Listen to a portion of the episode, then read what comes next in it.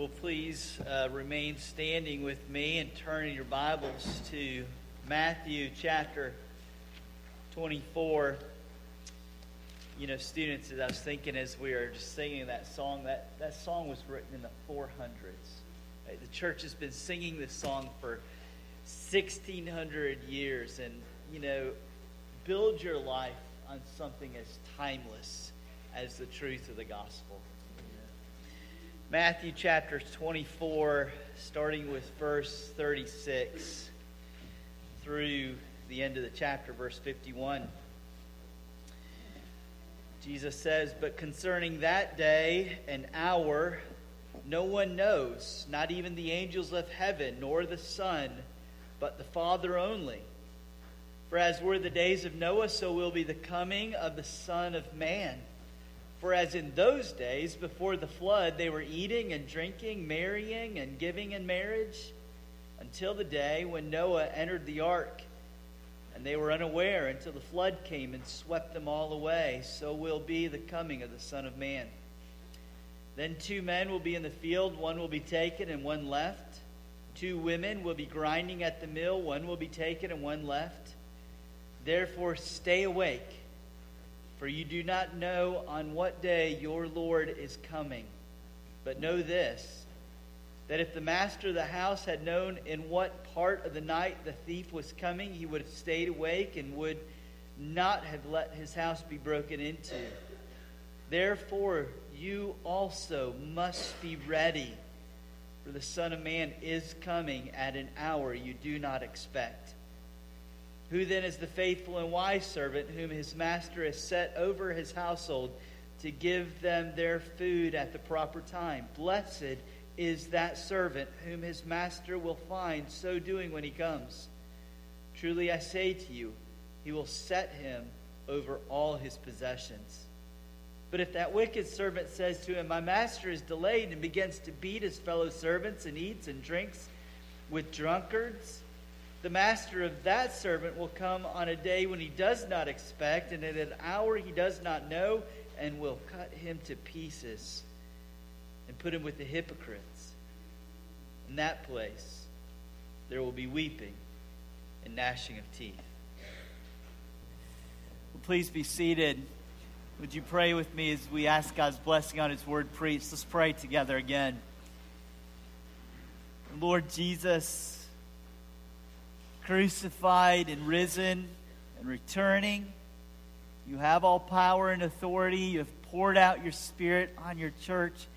And so we pray, Holy Spirit, open our hearts so that we can believe the truth of the gospel.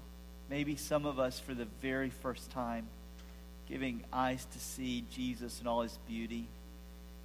But for all of us, we need you to help us to believe the gospel again, to let it sink deeply into our hearts, for by its power we would be transformed. And that is what we long for. We long to leave here changed, for God has met with us and done a work of redemption in our lives. So we're praying this in Jesus' name. Amen. Well, uh, for the next few weeks, we're going to continue our series in the book of Advent, which we have sort of entitled Living Between the Advents Waiting. Advent is a Latin word. If you're new to Christianity, maybe you aren't familiar with kind of the language that we use around here. Latin is a, is a or Advent is a Latin word that simply means coming. And for churches, oftentimes it's been a series, a season uh, of anticipation, of waiting with anticipation because that's sort of where God often has us. But, but this has been a season of waiting for two reasons, right? I mean, the first Advent, the first coming of Jesus was a series, a season of waiting.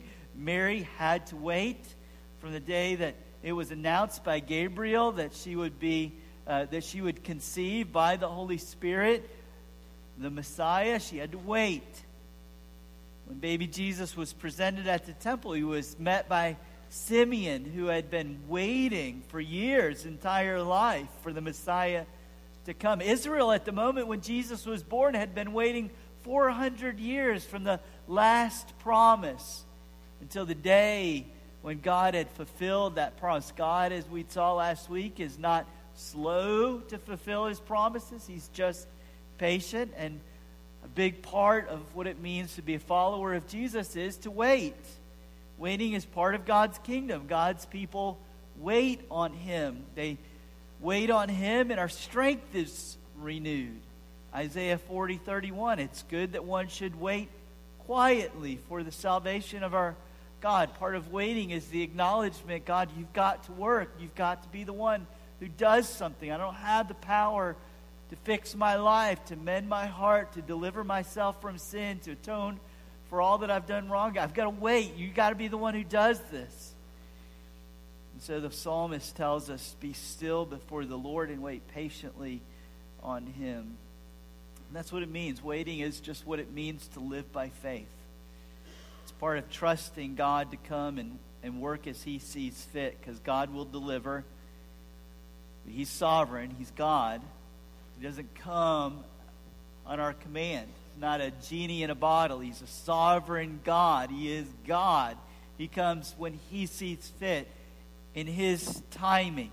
He will deliver when His timing is good, not when we demand it. So we wait on Him. Knowing that God will provide what is best at just, just the right time. He's like a father who doesn't give cake to his children before dinner because he knows that it'll spoil. They have to wait for, for him to give good gifts at just the right time. The child that waits will receive, always receive good gifts from the Father. So Advent is a season of waiting. But it's a season of waiting for Jesus to return. This is why we're in Matthew 24 and 25. It's why we are in First Peter or Second Peter chapter 3 last week that Advent reminds us that we are waiting for a world to come. We're waiting for, for Jesus to return. There are two Advents, two comings of Jesus. One in, a ba- in the form of a flesh, a little baby. He didn't remain a baby. He grew to be a man who bore our sins, died the death we deserved to die, and now, because of his obedience, has ceased his season of humiliation, as we read from the shorter catechism, has entered a season of exaltation, seated at the right hand of God, and coming again. And so we wait for the new heavens and new earth. And these really are the first coming of Jesus and second coming of Jesus. I think we need to see them really as one event the same person, born as a baby, is returning as a king.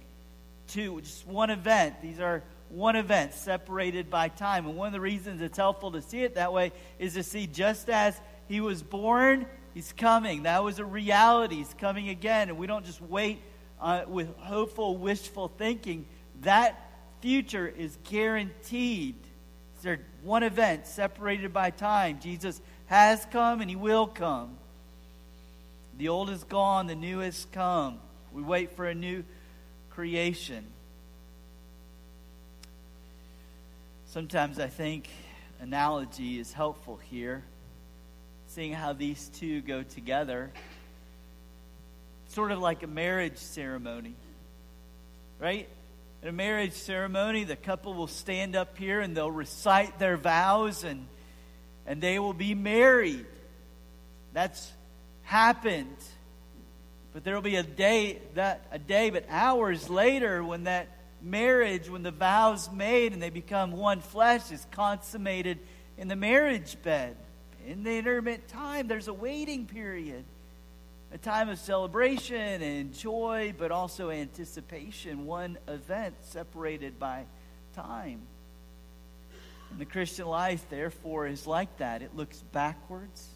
This is what God did for me in the incarnation when Jesus took on, when the Son of God took on my flesh so he could live the life I needed to live, but I haven't, die the death that I needed to die, but didn't have to because he was crucified for my sins.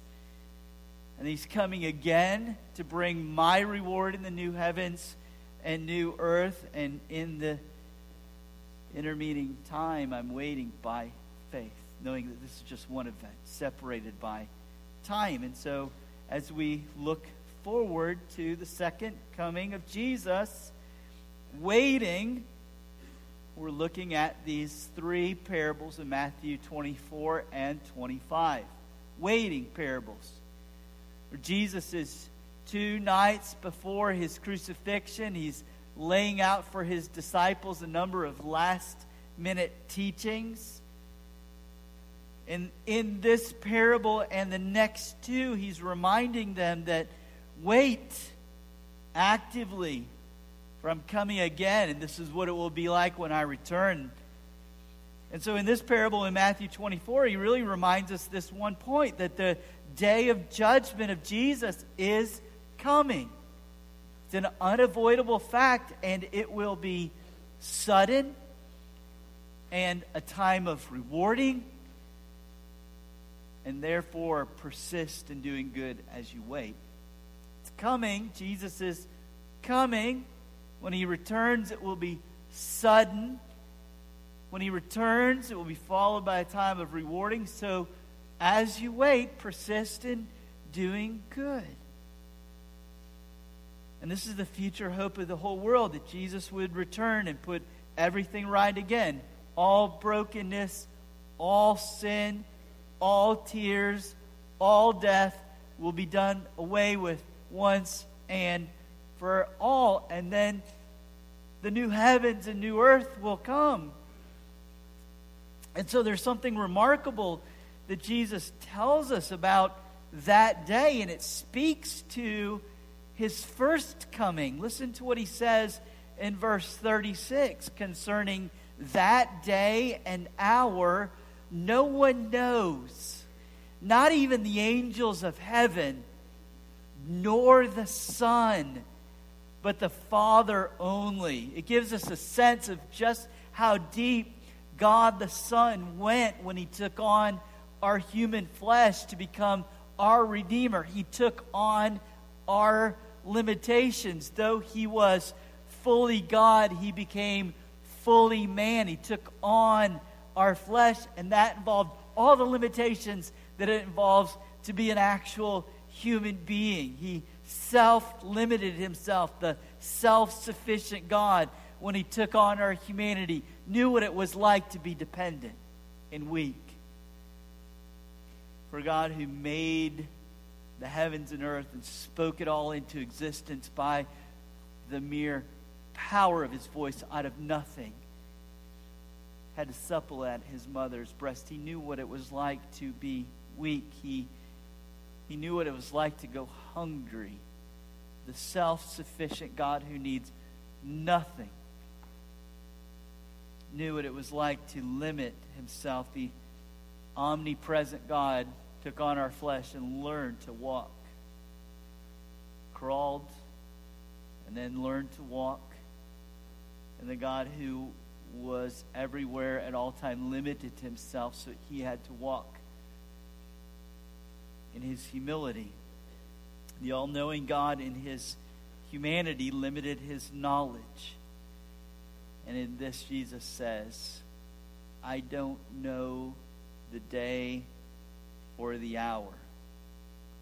All of this to become a real human being so that he could bear the sins in his body for real human beings like you and I who had broken God's law. He is like us in every way, yet without sin, so that he could die the death we deserve to die, so that we could become like him, adopted sons into the Father's household, all united to his humanity. He become a real human being.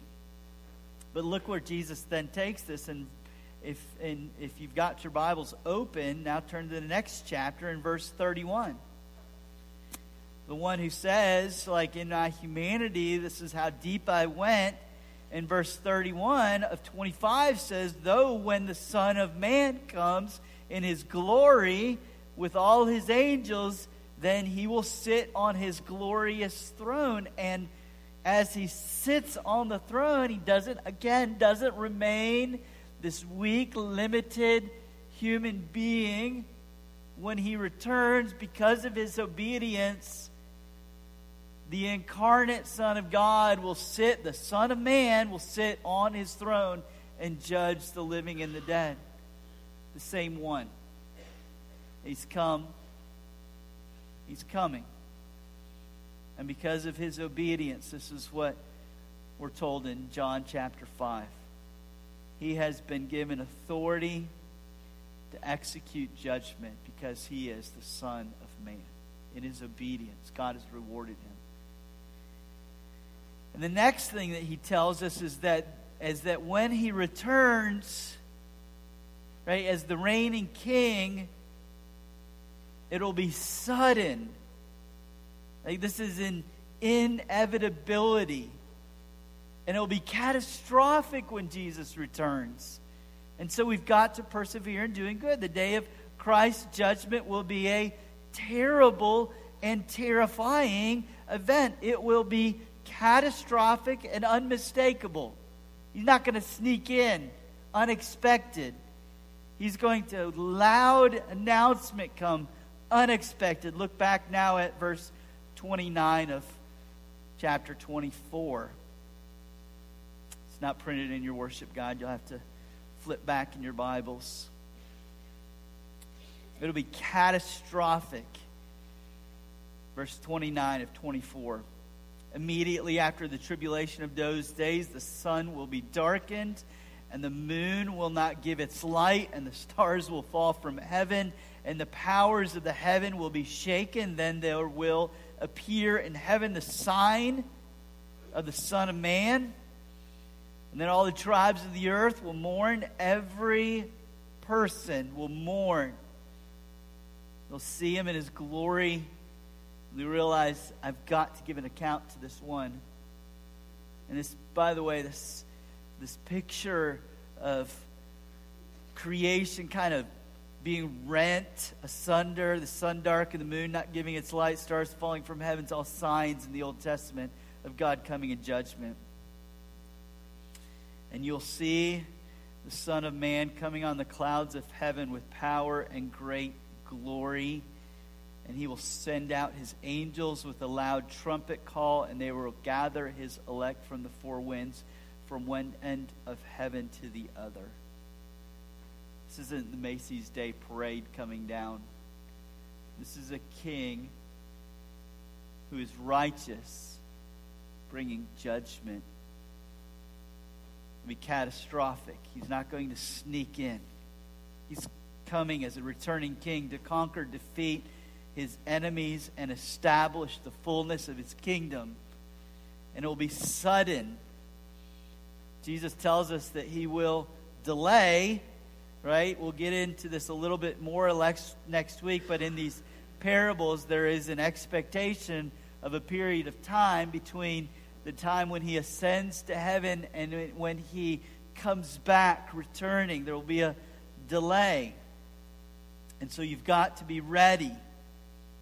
And we saw last week from 2 Peter 3 the delay is not God being slow, it's God being patient. He's holding it back so that all his elect would come to faith and repentance, so that all the people that belong to Jesus will be saved. He's holding it back but when he unleashes it, it will be sudden and unexpected. And so we must be ready because no one knows the time and the hour. And so Jesus kind of strings together a few illustrations here to make the same point to us. It's important.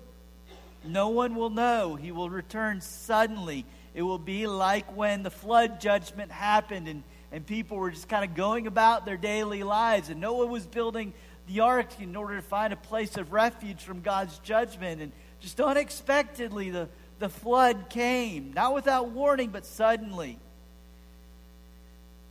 It'll be people just going about their daily lives. It'll be like a thief breaking into your house. You don't know when it's coming. In the middle of the night, you don't know when to expect it. He doesn't forecast his break in, he doesn't send you a text message. By the way, I'm coming at 2:42 a.m. to break into your house. It comes unexpected. It'll be so unexpected that people will be just going about their daily lives, going to work, doing their jobs in the field, milling grain, and suddenly, the catastrophic event of the judgment day of the resurrected, ascended, and reigning king will come. So you've got to be ready. Therefore, you must be ready. Verse 44 For the Son of Man is coming at an hour you do not expect. So, if you're not a Christian, don't postpone coming to Jesus. Don't think, you know, I want to go through this season of my life where I get to do what I want, and then I'll, I'll just put it off and I'll come to Jesus later. The way you get ready for the day of judgment is to be found in Jesus when he returns. So that you find that the judge, when he returns, has already forgiven your sins. When you give yourself to Jesus, the, what happens is the judgment day breaks into the presence. His death on the cross becomes your judgment day so that as our assurance of pardon reminded us, if you are in Christ, there's no condemnation for those who are in Christ Jesus, which gives us confidence when He comes. I know what will happen on that day if I'm found in Jesus. If I've given my life to Him, I know for certain what will happen that day. Because He died the death I deserved to die. He went to my hell. He's clothed me with His righteousness. Now, little children, John says in 1 John 1, now, little children, abide in him. Like, hide yourself in Jesus. So that when he appears, we may have confidence and not shrink away in shame. Be the revealing. Look, Jesus said, Look, this is who my people really are. 1 John chapter 4 verse 17 by this love is perfected. It reaches its intended end. It's complete. By this love is perfected in us so that we can have confidence for the day of judgment because as he is now so also are we in the world. It's just going to be a revealing. Look look who my people are. Look what I've done for them. Are you ready? Be ready now. Don't put it off, find yourself in Jesus. It will also be a time of rewarding, so persist in doing good. It'll be catastrophic, it'll be sudden, so be ready as you wait. Know that on that day, Jesus will reward his people for the good we've done. This is what Douglas Moo, one of the great commentators on Matthew, says this. He says Christians need the motivation of a forward look. Right? We need this. We need to be reminded like these are our efforts are actually worth something. They need to be recognized that God has a plan, that it unfolds in the way He wants, and that it culminates with blessings for His people. And so in verses 45 through 51, Jesus tells a short parable. He finds two different servants who have been entrusting with households to run. The master's gone away. He says to his slaves, it's the word for servants, really slave, bond servants. Here, I'm trusting you to take care of things. One of the servants is faithful and tends his household well, and he receives blessings. He's rewarded. Jesus sets over him all of his possessions because he trusts him. The other servant's wicked, and he takes advantage of the master and treats the people of his household poorly. And he's judged by being cut into pieces and thrown into hell. In fact, this is a theme that Jesus dedicates an entire parable to that we'll see in two weeks at the end of chapter 25. Judgment, when he returns, will be a time of rewarding and judgment. based on how we live our lives. Apostle Paul says a very similar thing in 2 Corinthians chapter 5 for he reminds us we must all appear before the judgment seat of Christ so that each one may receive what is due for what he has done in the body, whether good or evil. A day of accounting, followed by a day of rewarding and punishment. So, how does that work?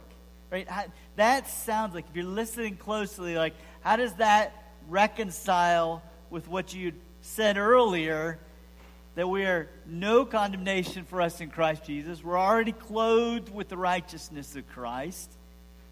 We're counted by God the Son. Now you're telling us that the judgment day will be a time of rewarding and punishment. How does, how does that not salvation by works? It makes it sound, you're making it sound like the cross is insufficient. It's not enough. Right? And if union with Christ teaches us that all that belongs to Jesus is ours, that what's true about Jesus is also true about us, that he earned by his obedience, his death, his resurrection, all the rewards, then how can you teach us? How can he also teach us that the day of judgment will be a time of rewarding? Well, children, maybe you can think of it this way. Disney World is a wonderful place. If you're a child, if you're a parent, not so much fun. But Disney World is a wonderful place of joy and laughter, and everything's enjoyable. They make it perfect. They even hide their trash. You'll never see someone take the trash out at Disney. They always drop it down and they cover because it's just it's it's the perfect place. But Disney World's really expensive. And some of you children may never get to go because how, of how expensive it is.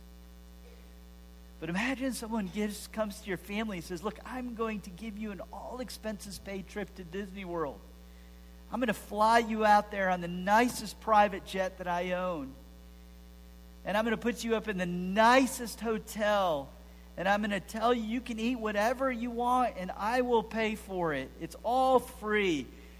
And I'm even going to pay all of the tickets for you to get in. You get to ride all the rides. You do whatever you want. It's my gift to you, my expense. I'll pay for it. I'm just giving it to you. But then they tell you it's all yours. But if if you obey your mom and dad, there's a little something extra. You'll get to eat with the you'll get to eat with the characters. There'll be dinner with Ariel and Mickey Mouse. And you'll get a VIP pass if you treat your brothers and sisters well. There'll be a little extra for you. Someone else is still paying for all of it, even the rewards that he's incentivizing. He's incentivizing a little extra you're faithful in obedience. So be persistent in doing good. It's not enough simply to give your heart to Jesus as a one time event. The heart that's given to Jesus will actually begin to delight in doing the Master's will because he delights in you. I want to serve you. And he gives your spirit to you and he says, Look, I'm going to empower your life of obedience. It's not merely by your strength. The spirit that raised Jesus from the dead is going to empower your obedience. And so, if there's any faithfulness in us that earns reward at the end, we get to say, It's all by grace. You got me into Disney World. You gave me the strength by your word and spirit to persist in doing good. Now I get rewards on the other side. And so in verse 42, Jesus says this Therefore, stay awake, for you don't know on what day the Lord is coming. Be, just be ready. And he's just reminding us that this, this time between the Advents is a time of waiting with hope and persisting and doing good. Stay awake. Don't, don't, don't take a nap in this.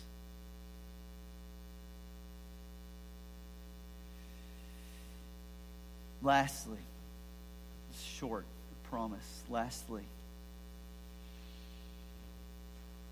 he's a good master who rewards, recognizes, and rewards his servants based on how we treat other people.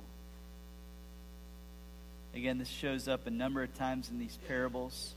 It's not the stuff that Jesus says he cares about. It's like it's not you didn't take care of my house, you didn't you know, it's not the stuff, you didn't grow my money. It's you know, it's the people. The faithful steward gives his people food in their proper time. And it's like, you know, you better you bought better furniture for my house. So I'm going to reward you. No, you took care of the people that I care about. It gives good food at the proper time, which is this really insightful intrusion. Because the, it means if you give it at the proper time, you begin to pay attention to what their needs are. What they need at just the right time. I've, I begin to become a student of other people in my life. Because people are important to Jesus. And so at just the right time, I give them what they need because I've learned to care about them. But the wicked servant, likewise, is not wicked because of the way he treats the stuff, but the way he treats his people. The wicked servant beats his fellow slaves and then takes the master's food and just consumes it on his own pleasure. King cares about how we treat each other, so much so that he will reward us. And the way we treat people will be the primary thing for which he will hold us accountable. He has not given us stuff, money, energy, homes, cars, whatever so that we could steward them for our own delight, but so that we might find our delight in stewarding them for others' benefit. Your labors are never in vain. Your spouse may not notice the things you've done for them. Your children may never thank you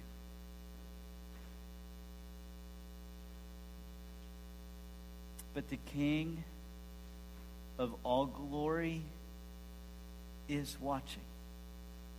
And in due time will reward.